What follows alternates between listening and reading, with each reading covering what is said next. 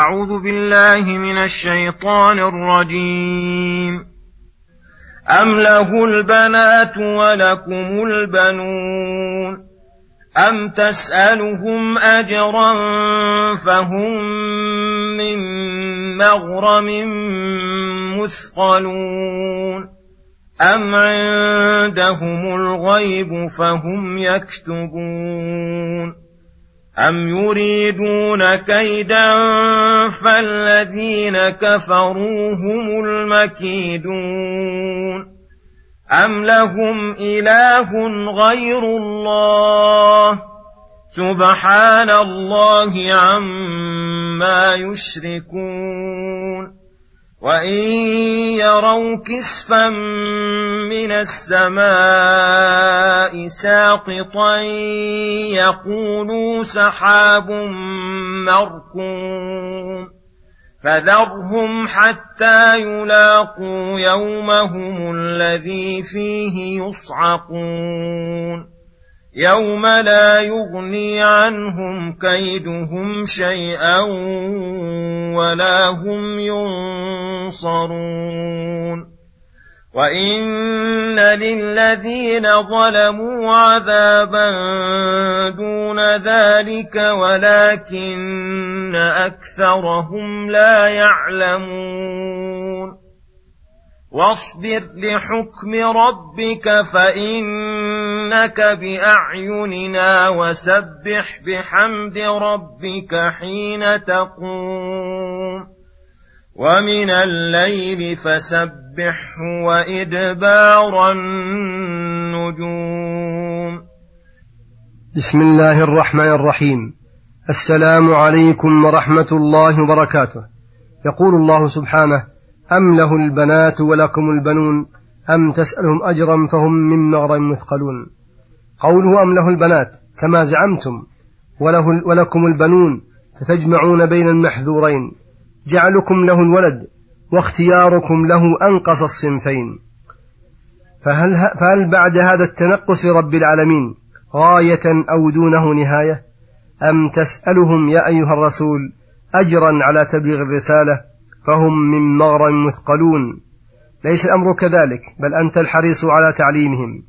تبرعا من غير شيء بل تبذل لهم الأموال الجزيلة على قبول رسالتك الاستجابة لأمرك ودعوتك وتعطي المؤلفة قلوبهم ليتمكن العلم والإيمان من قلوبهم.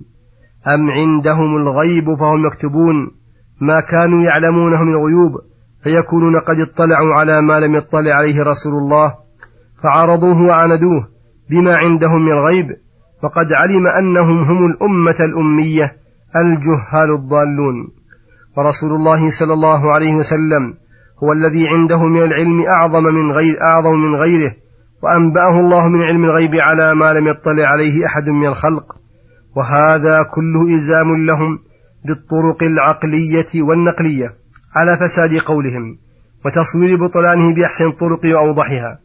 وأسلمها من اعتراض فقوله أم يريدون بقدحهم فيك وفيما جئت به كيدا يبطلون به دينك ويفسدون به أمرك فالذين كفروا هم المكيدون أي كيدهم في نحورهم مضرته عادة إليهم وقد فعل الله ذلك ولله الحمد فلم يبق الكفار من مقدورهم فلم يبق الكفار من مقدورهم من المكر شيئا إلا فعلوه فنصر الله نبيه عليهم.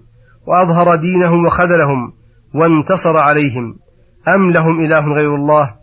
أي ألهم إله يدعى ويرجى نفعه ويخاف من ضره غير الله تعالى؟ سبحان الله عما يشركون. ليس له شريك في الملك ولا شريك في الوحدانية والعبادة. وهذا هو المقصود من الكلام الذي سيق لأجله وهو بطلان عبادة ما سوى الله وبيان فسادها بتلك الأدلة القاطعة. وأن ما عليه المشركون هو الباطل وأن الذي ينبغي أن يعبد ويصلى له ويسجد ويخلص له دعاء العبادة ودعاء المسألة. هو الله المألوه المعبود كامل الأسماء والصفات كثير النعوت الحسنة والأفعال الجميلة ذو الجلال والإكرام والعز الذي لا يرام الواحد الأحد الفرد الصمد الكبير الحميد المجيد. ثم يقول سبحانه وإن يروا كسفا من السماء ساقطا يقولوا سحاب مركوم.